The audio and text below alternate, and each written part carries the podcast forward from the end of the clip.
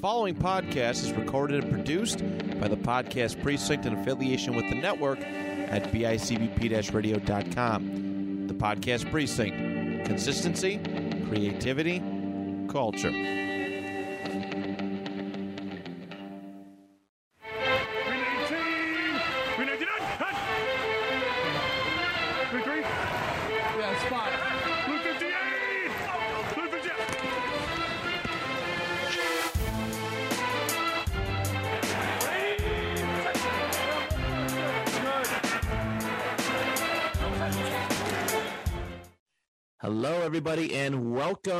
To a brand new episode of the Two Point Conversation Football Talk for Fans by fans right here on the network at bicbp radio.com. My name is Matt Johnson, one of your hosts, and alongside with me, as always, for your discussion topic episodes, the one, the only, the Wizard of Joz, Derek Joz. How are we doing, buddy? Hey, hey, hey, it is Wednesday, and you know what that means. Yes. I'm about to go off the rails on some shit. I know, I know. We got to go all A, A, B up in here. Oh man, we have lots to talk about this week, as per usual. A uh, week seventeen was fun. It was a fun. Well, I mean, it was. It was actually, honestly, if I take my my Colts fandom aside from it, it was actually a really good week of football and, and stories and and and all that jazz. Um, yeah, the playoff race is fun. It, it just everything just kind of just really really worked itself out, and yeah, we got a lot. We got lots to talk about. A lot of cool stuff and things. Um, Love stuff and things. love stuff and things. Just so our listeners know, uh, so in in a couple of weeks, the discussion topic episodes really slowed down, and halfway through the postseason, maybe even a little bit more towards the end of postseason. Uh, so we're going to change the format, of course, as we always do for the off season, and uh, and this will be a, a mix of discussion topic, like current topics. So if a big story happens throughout the week, we'll talk about it on here and uh, we're going to be doing a retro fantasy football league, which is a pretty neat creation by Mr. Andrew Lenz. Uh, he came out with it a couple months ago, and we are excited to get that underway. Um, just like playing fantasy football, but uh, it's it's completely we pick it. He'll he'll be much better explaining it than I will, but Joz will be a part of this. I believe Walker, myself, Brian, um, and maybe several others. But we just pick a decade, we draft, and uh, we just kind of go through it and we'll, we'll do like a like a mini season throughout and see how points and stuff go in so it's going to be a fun little thing uh, to kind of retroactively look at retroactively look at yesterday's you know yesteryear's players and uh and, and you know we all know that andrew's the history nerd of the show so it'll be uh it'll be it'll be a cool thing for him and i think for everybody else too uh, to kind of learn a little bit so just want to give you all a heads up uh, but as always, Josh, let's start off with you for our week 17 takeaways. Oh man, I have like seven things here, six things here, and I I don't know where to start. I mean, let's start at the beginning, right? The first, if you look up the scores and the recaps and stuff from last week, just on Google, this is the first game that's listed. It was our suck bowl of the, of the week, and it did not disappoint. The Giants are bad. They are a bad football team.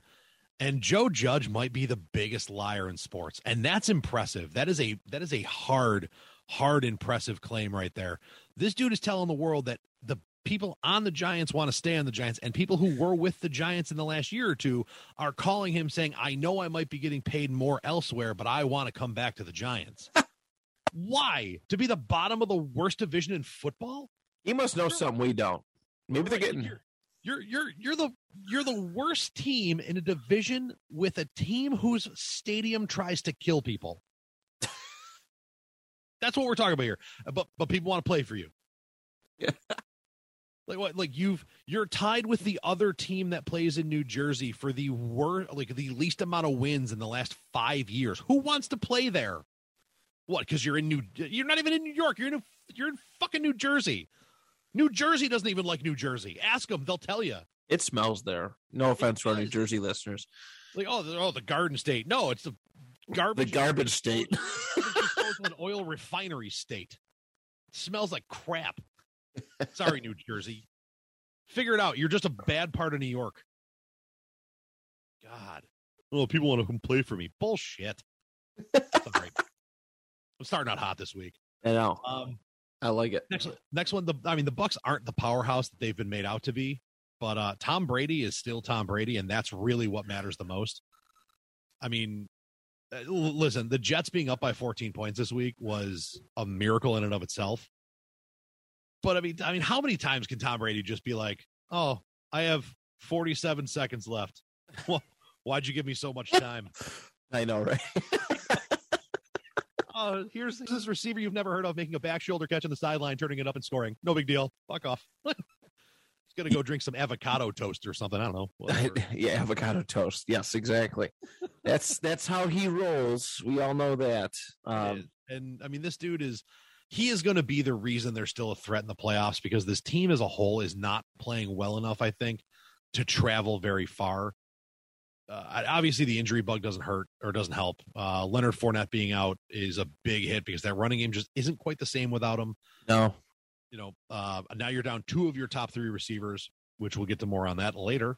Um, you know, and Evans has been banged up all year. All year, Evans has been banged up. So, you know, you're relying on Gronk, two other good tight ends, and a bunch of who in your receiving room. So I, I, I think you know Brady gives you an edge, but I, I I'm curious to see with this team and how they're built to play with the team they had, how that travels in the postseason. Because you're not going to be playing the Jets every week. You're not. no, So no. They most certainly are not. uh, that being said, I'm going to stem that into uh, good teams win ugly. The Bucks kind of won ugly last week. Uh, the Bills won ugly on a cold, snowy day. But for fuck's sake, build a goddamn dome. Like, why, why in God's name are we sitting here in Billstown talking about, like, watching that game on Sunday?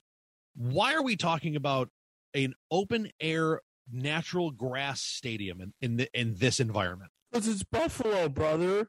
You can't do that. It gives us an edge. Duh. No. right. That, that, Yeah, that's trash. Yeah, no, you do a retractable roof stadium. You have it open all year. That's what that's what the, the part that a lot of people are mistaking. It's not you don't just get a dome. You get a retractable roof stadium, and that way you can play in all the elements. And you know, people make points about uh you know, oh what what dome team has won the Super Bowl in the last couple years. That you know, that's a fair point too. But but my God, and, and don't and don't get me wrong like yeah it's like would it suck to be uh you know a controlled climate team like that and then have to go to foxborough and play in the elements? Sure but your team like our, our team currently is not built to play in those elements. I mean you can only run josh allen so hard for so long and i'll kind of touch on that i think at some point today but like uh, i don't want that to be I don't want to have to win games like we had to win on Sunday, and we're probably going to have to win this coming Sunday. Oh, with, with, like with. Josh Josh Allen with a 17 QBR. yeah, pretty much running the ball. Yeah. and, and like and, and and that's fine. I mean, again, good teams win. Good teams win. No, absolutely. Was but I don't want to have to win ugly all playoffs long. Which right now, if I mean, depending on where we land, one at one if not two games could end up in Buffalo. So I don't know. Anyway, the Dolphins' status as contenders was 100% due to the stretch of schedule that was soft as baby shit. Yeah, great. You seven. You lost seven in a row. You won seven in a row, and then you played a team that's kind of real, like just kind of, not even really real, but kind of real. nah, they're real. Their best player, their best player wasn't even on the field, and you got stomped. Stomped. Tua sucks. The Dolphins suck. They're a joke. They belong in the NFCs, not the AFCs. Dog shit. They'd be the number two team in the in the NFC East. That's all I'm saying. Man. You know, you're doing a really bad job of trying to recruit Andrew to your uh, your your other your other show. I know. I, I terrible, just terrible. Uh, my my last two is, are you know no no one in the NFL this year is elite. Nobody even you know even Green Bay that people are are really high on. They're not elite. You know they're not untouchable. Um, Aaron Rodgers maybe, but the team as a whole I don't think is. And last but not least, 2022 is showing signs of the signs of the world being okay. Antonio Brown is freaking out. Ramsey's throwing punches at people. OBJ punched somebody in the butt. O- OBJ's punching people. I mean, we're we're getting back to normal. All right, and I feel good about that.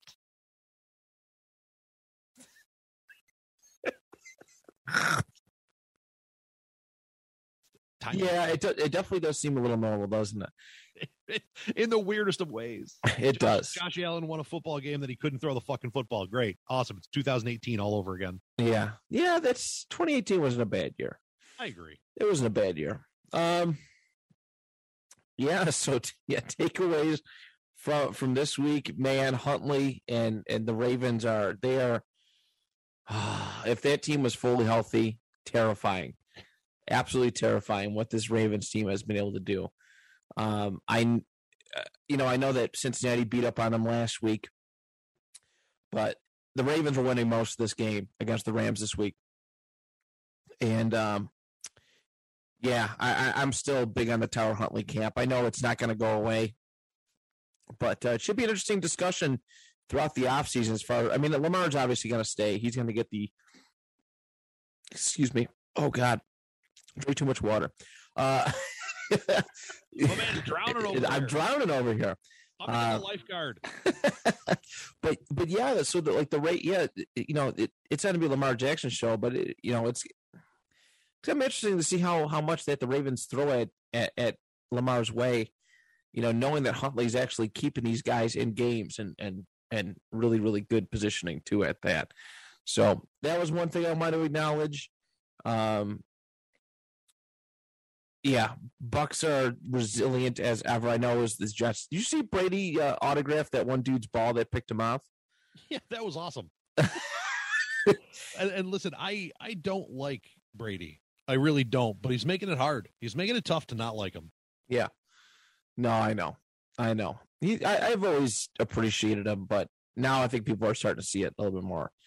Uh, now that he's so he's so lax and whatnot.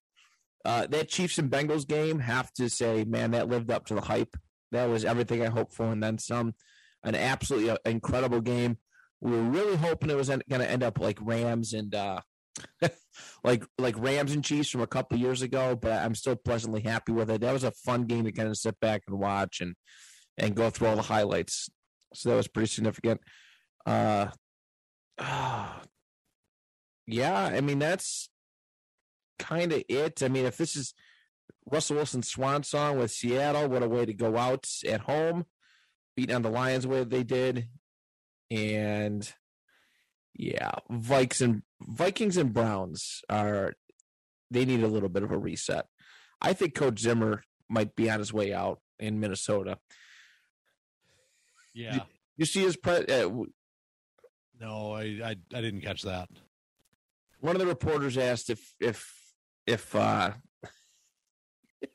if if Coach Zimmer wanted to see Kellen Mond play next week, and he goes, "No, I don't." And like, why? And he goes, "I see him play. I see him every day." and you kept him as your backup, you fucking asshole. I know he was a, the Uh, rookie what a- draft pick. Oh, what a fucking what a great answer. No. No, I see him every day. I him all That's-. That's not it. That's funny. Um, and yeah, the Browns are Browns are hot mess. Um, Baker's off to get surgery this week, so he's not even going to play.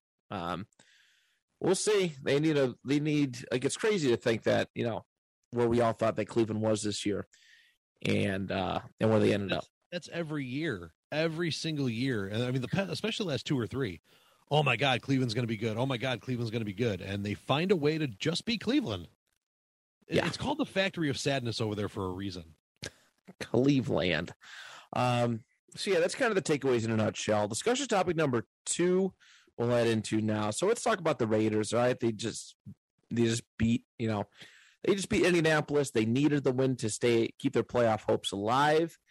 Uh, you know how, how have they you know it, their expect you know have they really like exceeded our expectations this year?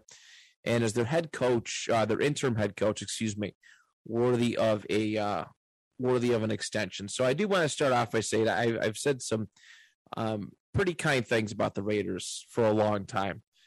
You know, they, they've overcome a lot. I'm a huge Derek Carr fan, and uh, you know all the success, whether they make it in or not. I think you know it's it's it's pretty cool. It, it, it's pretty cool that you know with everything that they've overcome between Gruden, uh, you know, Rugg, Henry Ruggs. Uh, they just had another cornerback get arrested today.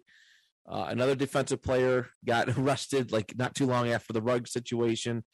So you know, for them to kind of be where they're at right now is absolutely is a testament to kind of where this team is headed. A team who I didn't think was going to win more than two games this year.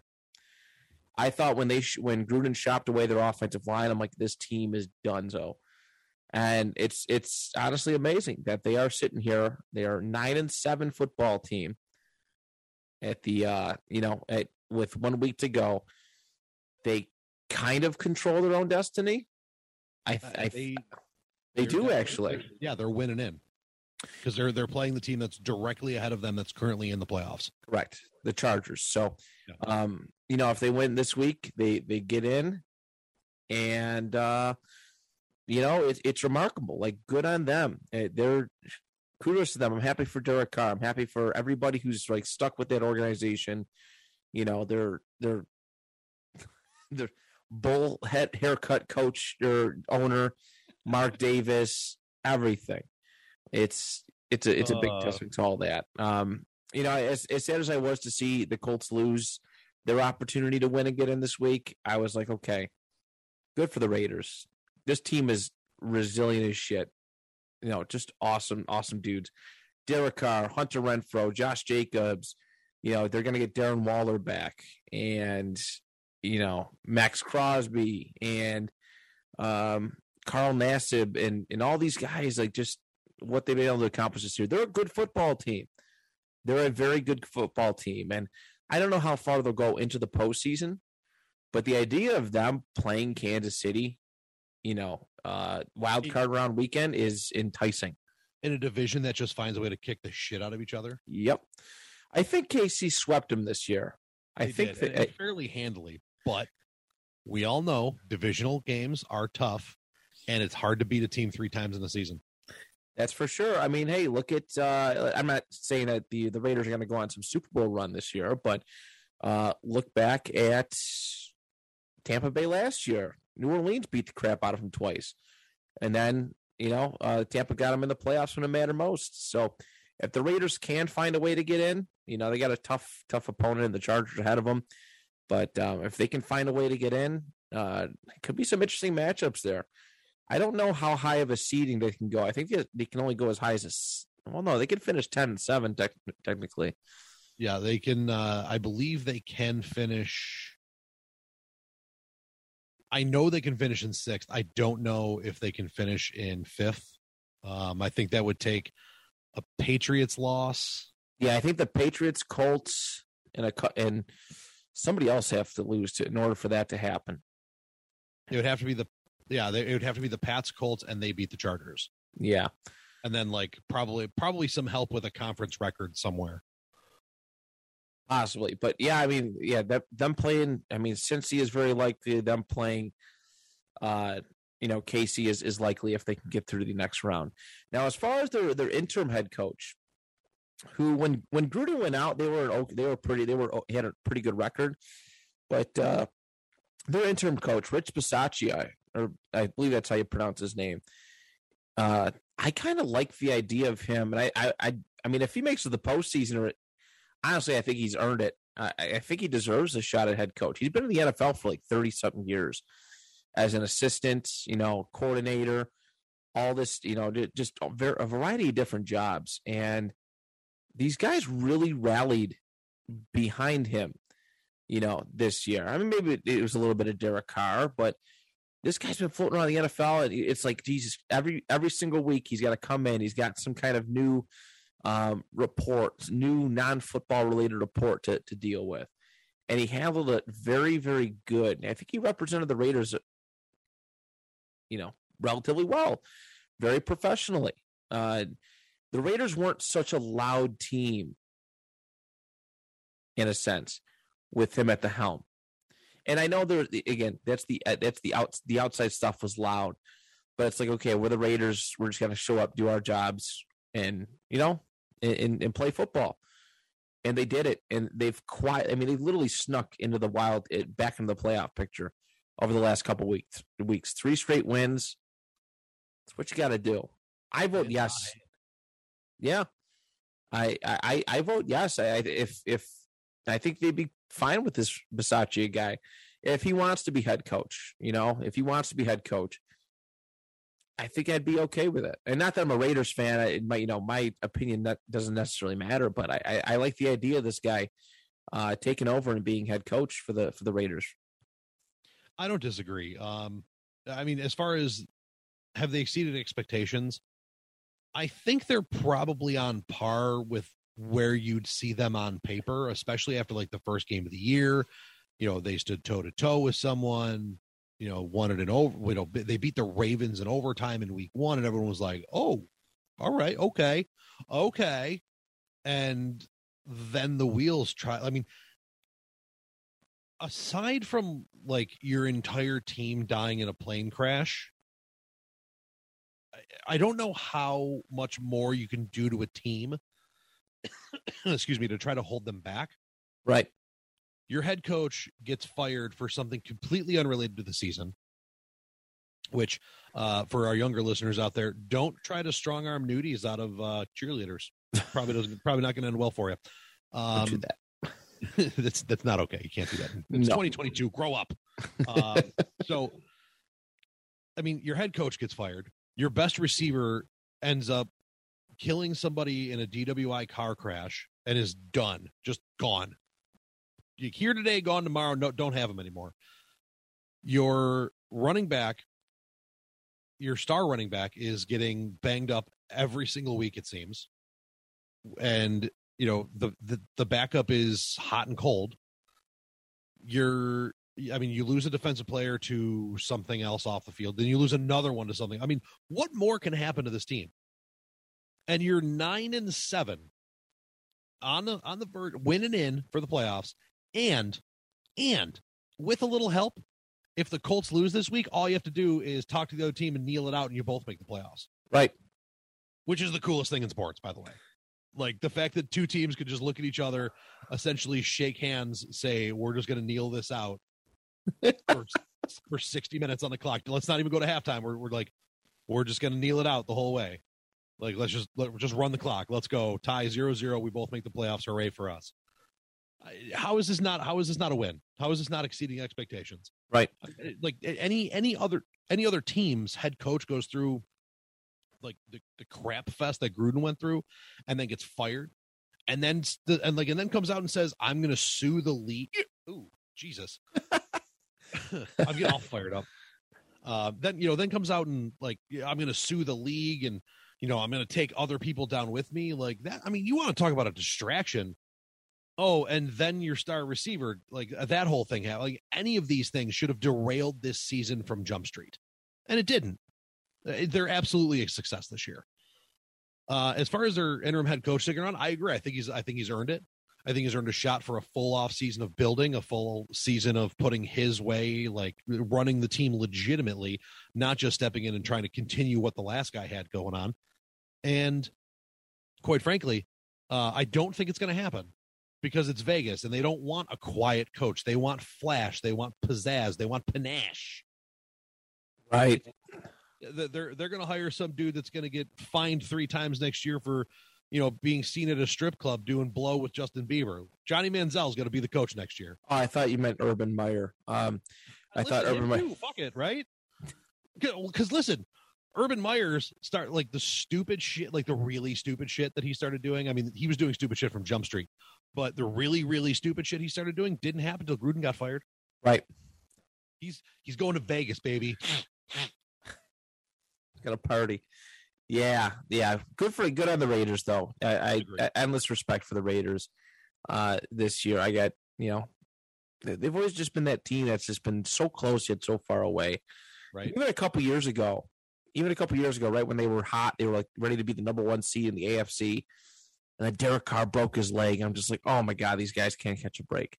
You know, in the last couple years underneath the Gruden regime, hot starts. Well, the first year wasn't good, but the last couple hot starts, six and two, five and three kind of starts, and then just there, there was a tanking in the last- where Derek Carr like made a comment that his all minority offensive line didn't like, and the best offensive line in football just decided to go, look out, Yeah, and he broke his back. Like, I remember that. I mean, like th- these are things that have derailed Raiders seasons in the past. Everything that's happened to the Raiders this year should have derailed them, and it didn't. Right. I don't know if that's a maturity thing.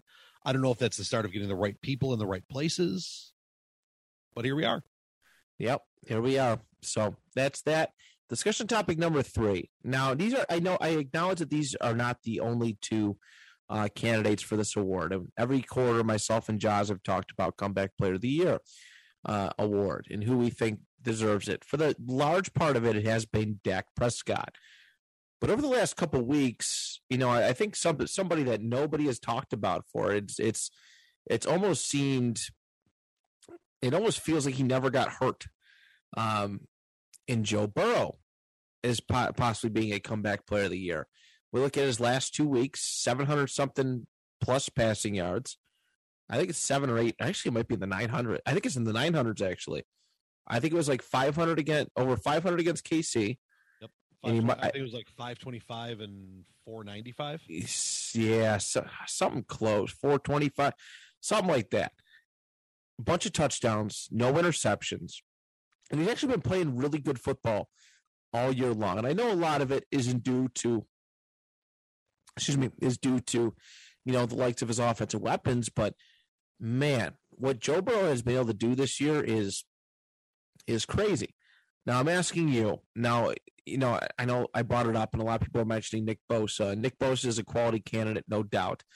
But when it comes to the quarterback position, who would you give your vote for as comeback player of the year? Taking everything into account, not just recency bias and stuff like that, but but Dak or Joe Burrow.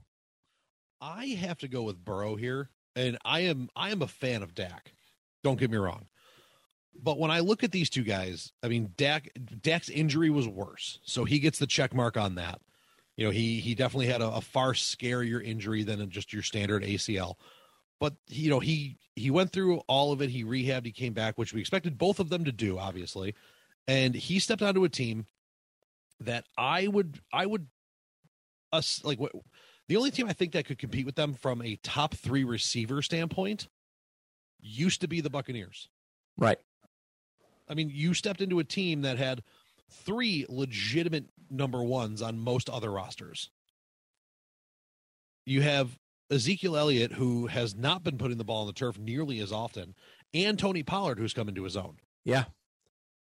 And you have And those tight ends, those good tight ends. Yeah, I mean Dalton Schultz is is is very good. I mean he was probably underrated going into this year, but he's shown to be a solid option there.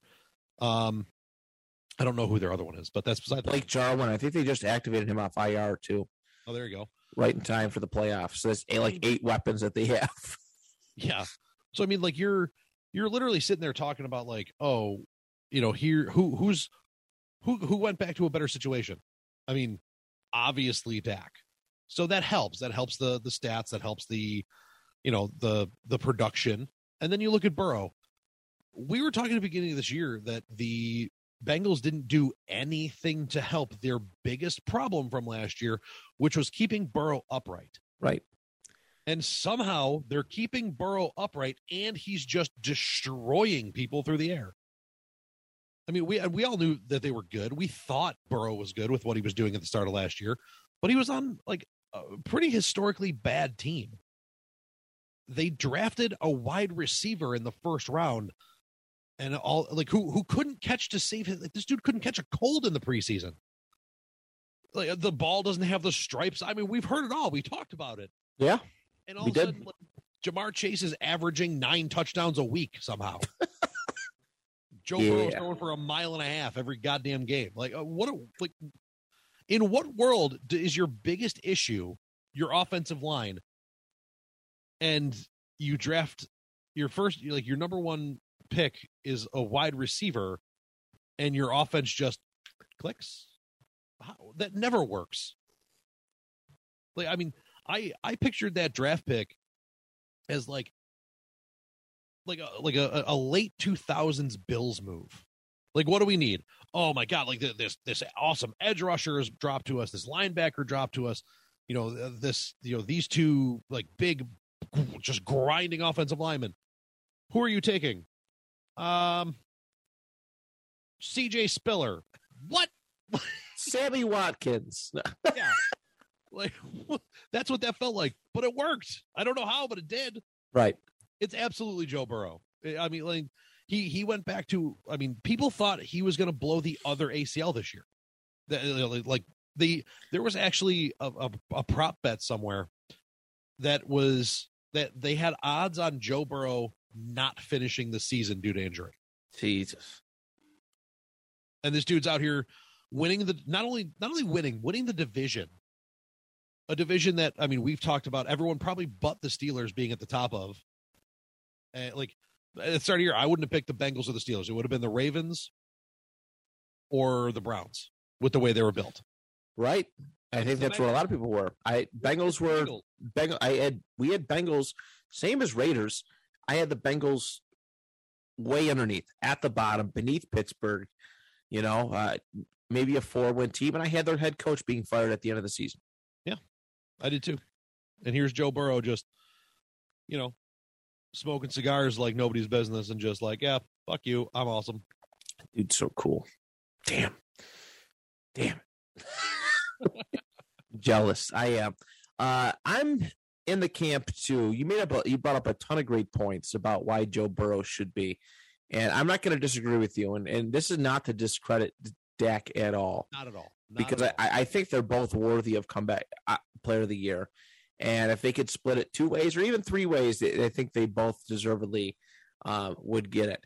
However, you look at you know you brought the points of you know what both guys are coming back to. All right, Andy Dalton, if he did decent last year for the limited amount of games that he played in with with this offense. All right, and, and the COVID offense, it was it was okay at best. All right, we knew that how good Dak was, and Dak's listen, Dak's injury was horrifying, same as Joe Burrow's. But also, you look back at the quality of opponents that were played this year and the quality of opponents that were defeated. Um, you know, if, if you look through this through the Cowboys' schedule, you know the NFC East is is not super competitive. I know Philadelphia is making things interesting, and it should be a good game. But um, you know the Cowboys didn't defeat many above 500 teams. Uh, you know throughout the throughout the season. Uh, I mean, in retrospectively, of course, they did beat Philly once. They did beat the Chargers early on. They did uh, defeat. Uh, they did beat the Patriots. You know, who are a playoff bound team and there might be another one uh, in there as well. But then you go, you know, but these are teams. A lot of these teams are, you know, people expect Dallas to be competitive with. Cincinnati went out this year, smashed the Ravens twice, smashed, not just beat, beat the ever loving piss out of them. Took old Yeller out back the woodshed and put a bullet in him. Yeah. And when's the last time they've, they've they've been able to do that? It's been a long time. They swept the Steelers again, second year in a row. Or no, excuse me, they didn't sweep them again. My apologies, but third straight uh, victory over them, which is you know it's been a long time. The first sweep over the Steelers in a considerable amount of time. That's pretty remarkable. And then they, they go toe to toe with Green Bay. And I know that they didn't get the win. They probably should have if their kicker didn't miss all them field goals. But man, they were toe to toe with Green Bay. And then they go and beat KC, the big the the juggernaut, the, the big giant um, yeah, the, the, uh, the AFC teams in football at the time too. Yeah, like a four game win streak, one of the hottest teams in football, and all we kept hearing about how was was the Chiefs are back. Yeah, Bengals are here. They're here. I, I mean, Cincinnati is, to me is a legitimate threat. Let's see who else they've defeated this year. Um, ah, they did lose. They did get smoked by the Chargers. That's fair. That's fine. Um, you know they've they've lost they've lost some tough ones. They certainly have, but uh, you know they've won some significant ones as well. They're they're in a really really good spot right now. Very very happy for them, and yeah, they're they're most likely going to win this week over the uh over the Cleveland Browns. So they'll probably go. They can go five and one. They can go five and one on the season. Yeah. So my vote is for Joe Burrow. Uh, exceeded expectations for himself. I mean, everybody thought he was a flash in the pan player, anyways. You know, uh, miracle season at LSU, got lucky to be number one overall draft pick. Should have been Chase Young his year. Um, you know, and he just he just he just reaped the benefits of a really good, uh, really phenomenal co- collegiate season. That that's that's that, that was the mentality. And then once he had that leg, you know, busted up last year, they thought it was it for him. I like Joey B. Uh, you know, I'm really really excited for him. He's he's again he's beaten teams above above where, um, you know, we really thought he could be, and and I mean, both listen, both teams are Super Bowl contenders in my opinion, right? I I, I think that since he kind of cemented that, and I think Dallas is kind of at that point too, but uh, I've seen just more upside from. I, am way more surprised by Joe Burrow in Cincinnati than I am Dak and, and the Cowboys. Absolutely. So, so we shall see. All right, discussion topic number four. We all got to watch the wonderful uh, Antonio Brown meltdown this past week. Oh, good. Uh, taking his, his uniform off, running, clapping, um, pumping up the crowd and and it, it the Jets, and running into the tunnel and uh, never looking back, pretty much. Uh, eh, yes, and I do have to thank Antonio Brown for um, giving us a nice boost on the two point page. We got almost like 500 likes from just memeing the crap out of him. Yeah, I'm jealous about that. I missed the boat. Everybody I mean, was. Obviously, obviously, I get to uh, I get to reap the benefits as being part of the two point conversation. But you do. Uh, I you know I missed the boat on the hat stats and stats train on that one. I made one. It was okay, and let's be honest, it was nothing compared to what. It was more so Andrew. I'll give Andrew all the credit. He Oh my god! The meme machine. The meme machine. Two video ones. One from I think it was it wasn't Clerks. Uh oh god, what's that movie? I can't even. About, you're not talking about the Breakfast Club, are you? I did the Breakfast Club one. No, he did the Ric Flair one. Then he did one other one. Um. Oh God. a few, a few, a few. What was? Oh, uh, that was the uh, that was waiting. That's what it was. Okay. F you, F you, F you, F you. You're you're cool. And he, he did those, and they they they just blew up. It was insane. Uh, but what I wanted to talk about is you know this this AB situation because it, there's a lot that goes in with this, right? There, there's so much that goes on. There's been a lot of com- conflicting reports about you know what was said, what you know this and that, the bonuses, AB being hurt, but you know, I want to discuss really where we stand, you know, on, on all of this. Personally, uh, you know, I 100% understand mental health issues are a real thing. However, uh, AB is frequently, frequently, frequently at the center of uh negative you know just these these bad scenarios it, especially in, in environments where people wanted to help him out right? Uh, I mean, we've seen this happen with the Raiders.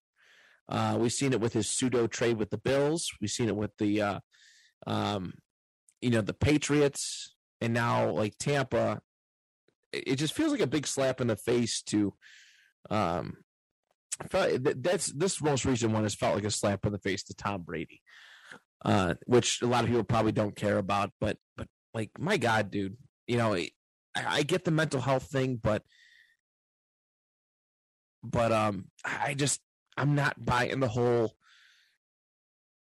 you know thing the idea that people should feel sorry for him like right now. I I, I personally don't. I I really truly don't. He's always he has always and notoriously been one of those guys who you know needs the center of attention. He has to be the center of attention. Um, me, me, me. Uh, he he's cleaned up over the last couple years with Tampa Bay, and that's that's why this latest, latest outburst was so surprising. But give me my targets, give me the ball, give me this, give me that. Um, like domestic abuse. Didn't he think abuse one of his trainers or something like that? He abused the trainer in this shit. I'm just like I, I have like I have no sympathy towards him at all no sympathy towards him in his actions at all. And now there's like I said, everybody's trying to come up with a, with an excuse to defend him. Uh, you know, they weren't going to give him his targets for his bonuses. and uh, you know, Bruce Arians wanted him to play hurt, and I think there was one other one, but it's like it, it's you could disprove a lot of that. I one if if if Bruce Arians was trying you know trying to make him play hurt, he looked pretty damn good bouncing around, bouncing around in the field, right? He just bouncing around, jumping around in that bad ankle supposedly that he had. Oh, and I didn't even forget about the forget about the. I almost forgot about the the fake COVID. That's like a federal offense. Well, no matter what side uh, you know that that field you're on, that's a federal offense, and he got away with that one too. This this team has stuck up for him a lot. Um, at, at some point, it's just it, it's too much. It, it's it's too much. He's gotten away with a lot. Um, you know, shitting all over Big Ben and you know the Raiders. He was excited to get traded to the Raiders from Pittsburgh, and and he did that whole scene there, and it's just it. I'm I'm past pity for people who, you know, get extra chances and have everything you know that I wanted out of life, right? You know, tons of money, fame, uh, talented, uh, in every aspect, and I just I don't I don't I can't do the pity party thing when it comes to AB anymore. I tried. I used to try I, during the whole Raiders saga. I tried. I really did, and I just I can't can't do it. I, I, I can't do it anymore. I you know it's hard for me as somebody who like I like to think just bust my ass. I, I struggle on the day, day in, day out financially with just life in general. And to see a guy with with like again like i said with all that stuff everything that i could you know aspire to have and and then some just kind of be like you know woe was me woe was me. I i i don't buy it. So i mean if this dude is legitimately in mental health crisis um then i that is the only way that i legitimately feel sorry for him. Um you know if he has some legitimate mental health issue that he should be seeking help for and possibly medicated for i that would i mean that is one of the things that i would actually agree that he you know that we need to show some sympathy for. Um and most of that comes from just knowing you know my own personal mental health struggles and stuff like that. And i also understand like you know we live in a world where I mean we saw it we saw it the night of like the night that whole thing happened Terry Bradshaw on NFL Fox came out and said oh if this dude quit because of a bonus inside he you know he should be strapped in a straitjacket and taken to some hospital somewhere. Like what does that tell people? You know it's it's a horrible message especially in in a sport that's been struggling so much with their image around mental health right I mean you know they they found out after um and I could be wrong. It was Junior Seau that. Yeah, it was Seau. Yep. Like, yeah, and they found out that after the fact that he he had severe CTE. Um, you know, and we all know the Vontaze Burfict hit, and he's been weird ever since. Like, so if he, he was weird before it too, technically, was, but but it's gotten worse. You know, right. and especially, I mean, you know, you look at this dude's history. You know, he he bashes the the Steelers organization as a whole. He bashes Big Ben. He bashes everyone and everything in Pittsburgh. Then reports surface that he's traded to Buffalo. He bashes Buffalo before like before ink could be dry on paper. If that trade was ever even remotely considered, he's bashing Buffalo, bashing the city, bashing the fans. Then he ends up going to Oakland, where he doesn't show up for a little while. Then he's like bitching about the helmet he's not allowed to wear anymore. Then he freezes his feet off in a cryogenic chamber wearing sweaty socks, which just seems stupid. I mean, I've never been in one, but I know that there's like certain things like, you know, you bring a dry pair of socks, you take the socks you wore in off, you wipe your feet off and put a dry pair on for that exact reason. You know, and then he comes out like he starts like kicking footballs everywhere and calling the GM mayonnaise boy and all this other crap. like, I mean, this this dude's off his rocker, right? Like, and I agree with you. Like, if this dude is just acting out to act out because he's bored, then uh, you know what? I I really don't have sympathy for him. Right. If he's in if he's in a mental health crisis, that's different. Um, uh, you know, and the reports coming out on this, you know, uh, you said uh, you touched on it. The you know Arians told him to go in, and he said he tried saying, "I can't. My ankle's hurt. Like I can't play." And Arians said, "I told you to go in. I'm you know, coach. I'm hurt. You know, my ankle. You know, my ankle ain't going to do it. That's it. You're done. You're cut." And that caused the meltdown. I mean, why, why did it take a day and a half for that report to come out? If that's really what happened, Right. you know why why was it why was it after the fact he's just not on the team anymore. Let's talk about the people who were out who were out there and helped us win this football game.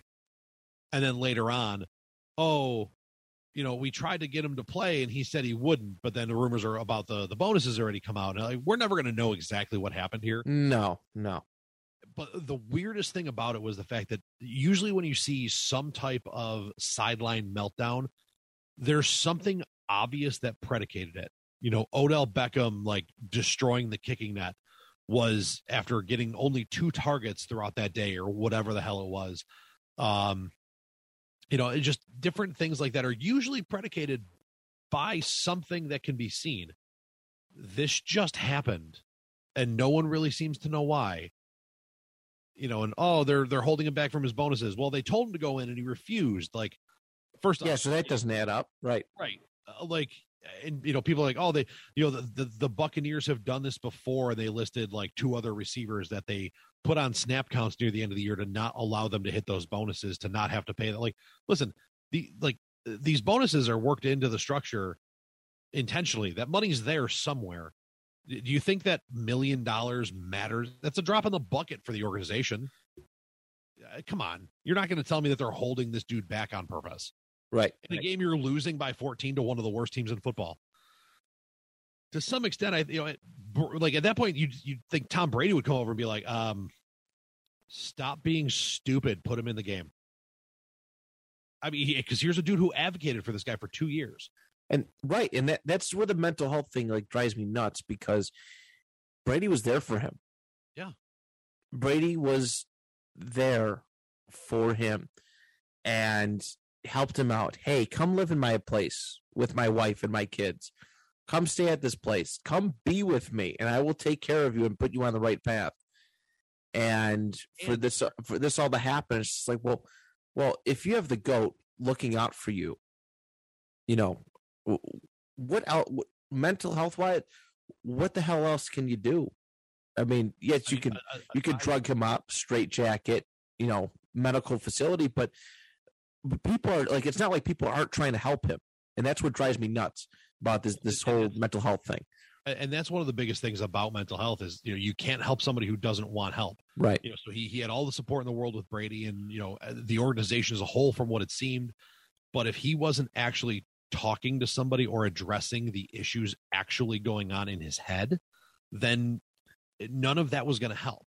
Right you know if he's sitting there saying i'm there's nothing wrong with me and, and and don't get that twisted I, and i can speak on this because i watched somebody go through a master's program in this field and is now working in this field who lives in my house and we talk about things like this on the regular.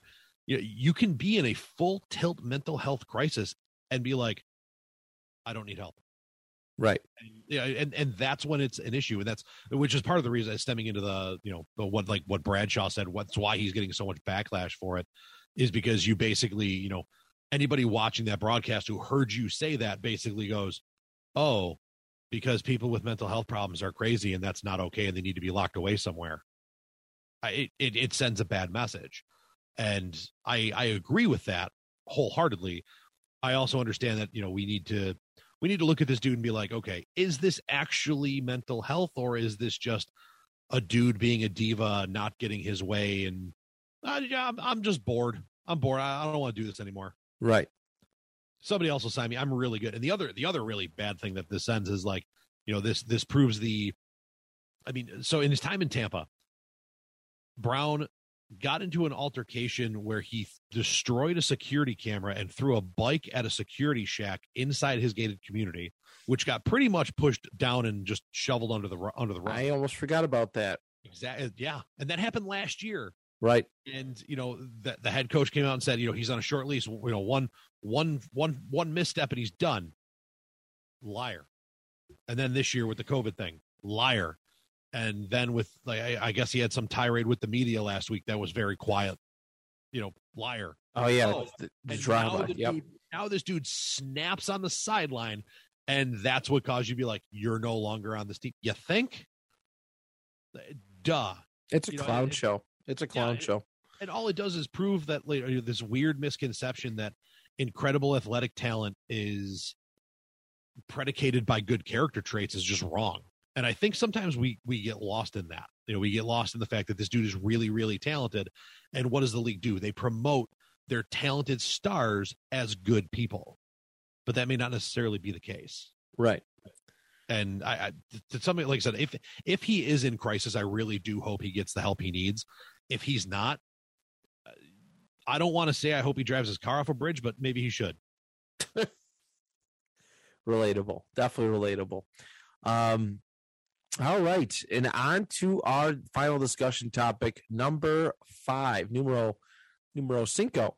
Um there's been a lot of talk this week. I've seen it on colts twitter and amongst other in, in amongst other places about what you know what is a good fan what is a bad fan? Um you know i've seen fans who criticize their own team uh labeled as bad fans you know and and people who just blindly say yes yes yes everything is kind of going good. Um you know we're the good fans. And i want to have an open discussion about about what being a good or bad fan like means to to us. And starting off with you Joz, um about that where do you fall in line with this ideology that you know uh you're not allowed to criticize your team if you love it and it, it, where, where do you fit in with all that So I, I think there's a fine line here, solely based in the fact, and and this comes from being well vested in Bill's Mafia. Um, the difference between criticizing the team out of actual like from a place of actually like looking at it doing some research doing some studying like understanding the game of football and just predicting doom. Uh bill's mafia is filled with people who just predict doom. And you know pr- predicting doom is the is the lazy man's analysis. Right. Yeah, because it's a win-win. Either you're right or you get to celebrate that the team is successful. And it, it happens in bill's mafia all the time. You know criticizing the team uh, making you a bad fan I, I i disagree with that i think you can look at a team and say you know you're these are your shortcomings these are your failings um you know and, and i mean i i know that i kind of gatekeep at times uh, which i don't like doing but sometimes it just happens naturally You don't do it as much as often as a lot of other people I know do. no I have like, to give you credit for that.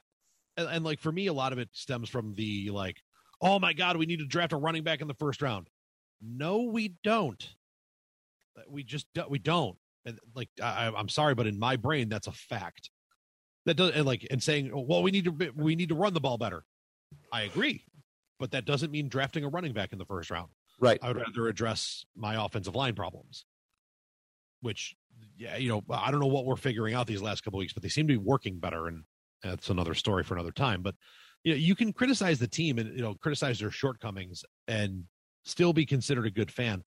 But, you know, it, I think it's, I, I think it's when you, some, a, lot- a lot of people cross into the realm of just gloom and doom, burn it down, everything sucks. I mean, the Bills lost a game this year, and I mean, five weeks ago. Oh, we're not making the playoffs. We suck. We should fire the coach. I mean, that's not criticizing your team. That's being upset about a loss and being an emotional piece of garbage. Like, because at no point, like, if, if you look at the way that week fold, unfolded, we still had like an 89% chance of making the playoffs. Right. But nope, it was gloom and doom, and we were done. It was over. That to me is a bad fan. Looking and saying, like, these are our shortcomings, these are things we need to work on. I think that makes you not just a good team fan, but a good football fan. You know, I mean, we, and, and I think people like us see it all the time because of how, like, on how much we're on social media based on what we do Right. and what we're doing currently. But like, I mean, some of the things I see, I've I've actually started uh, for a few weeks uh, after every Bills loss, I would post on Twitter um, how to fix the Bills according to social media, and it's just posting some of the more ridiculous takes I saw, which would include things like putting Ed Oliver at offensive guard, uh, a position he probably hasn't played since high school, if he ever played it, because he, knowing him, he was probably like a fullback, like middle linebacker in high school. Um, I mean, I saw. Th- I mean, back when yeah, last year when uh when the Hail Murray happened, people were talking about how the Bills should have had Josh Allen and Trey Edmunds playing deep center field on that Hail Mary try. Not realizing, like, listen, that wasn't a Hail Mary call. That wasn't all everyone in the planet ends up in the end zone. That was a levels concept with a oh shit, throw it deep option. Right. Like, so you want you want to put my all star quarterback? You want to put my you want to put my second team all pro playing deep safety on a play that might not be thrown deep? Uh, I don't want that dude putting his head in and trying to make a tackle on somebody. Thanks. you know, and criticizing your team doesn't. I, I've said it probably four times now. Criticizing your team doesn't make you a bad fan, but predicting doom and just being that gloom and doom, everything sucks, or just not being able to have a conversation, is what makes you, in my opinion, a bad fan. I, the worst, uh, the worst of the worst. Three years ago, my season tickets, I was sat right in front of a dude who literally was the like the physical embodiment of this gloom and doom predicting the worst. And then he'd want to celebrate when the bill scored. Right. And i like i finally looked at him like and i pulled that like the opposite of it like you're cool you're cool you're cool. Fuck you you suck. You're cool you're cool you're cool. And i, I literally said to him like uh the you know play action pass touchdown 25 yard score or whatever it was and the whole section's going nuts and like a high five and everybody. He goes to high five me. I was like, no, fuck you. You haven't shut up about how bad we are for two quarters. Sit down and fucking take the L. Yeah. And the whole section was like, yeah, like that. You're not a good fan. You're, like, you cannot live and die on every play and every game and every result. You got to be able to step back and see the bigger picture. And that's where criticizing your team can make you a good fan or a bad fan, depending on how you go about it. No, uh, yeah, no doubt, no doubt. Yeah, it was it was just so weird, you know. Uh, and and you know, here on the two point show, I've always been about you know casual fan, no matter what like your level of expertise is, casual fan, die hard. It doesn't it doesn't matter to me as long as you're a good person and can hold a good conversation. But I feel like so, you know some of these these some casual fans who you know they, they love their team and that's that's great and all but uh you know but you can't criticize your own team. You know, you, you're oh, you, people can't criticize this team that you supposedly love and stuff. I think that's a it's it's a it's such a bad precedent. I think it's terrible. I, I really truly do. I love my Indianapolis Colts, and there's teams who love you know there's there's fans who love their teams you know a ton, and you know the reason why I criticize why I've ever been critical on these shows about certain people coaches, players, and stuff. It's because I, I know that my team is better than what the on field product has been. I know that, you know, my team can go out there and beat the best uh, that uh, around the NFL and be considered one of those top tier teams. And then when they don't, you know, people are just like, yeah, it's okay. It's okay. We're, you know, go Colts, love my boys, blah, blah, blah. I'm just like, what? Like, yeah. don't you want them to win? Like, this isn't just some kind of novelty act. This isn't pro wrestling where losing doesn't matter uh, and winning doesn't matter. It's, yo, just like football is about winning and Super Bowls and championships. That's what it's all about. Winning games and winning championships. That is what football is. I mean, there's there's so much more to it, of course. You know, there's the you know the the the external like family and and friends and all that stuff. But when it comes to football games, the sport is about winning and winning championships. That's what it is. And I feel like that there's these fans, some of these fans, you know, some fans who are just complacent. Whatever, good on them that, they're just like, okay, whatever. It's it's cool to be Colts fan, go blue, love my boys, blah blah blah. But you can't be mad at other people for criticizing those aspects either. I think that blind that that blind loyalty is why a lot of things, like uh, why a lot of teams stay stagnant for as long as that they do. You know what I mean? Why some teams aren't willing, like, oh wow, okay, we still got these loud and proud fans um, they're still buying season tickets. Nah, we're gonna keep putting out a shitty product, and it doesn't matter. I don't have to put too much effort into it. Right. Look at Washington. All right, the fan, the stadium breaking was full of uh, the the the guardrail breaking. It was full of Philadelphia fans there. I don't even know if Washington has that many fans. We have one on our show.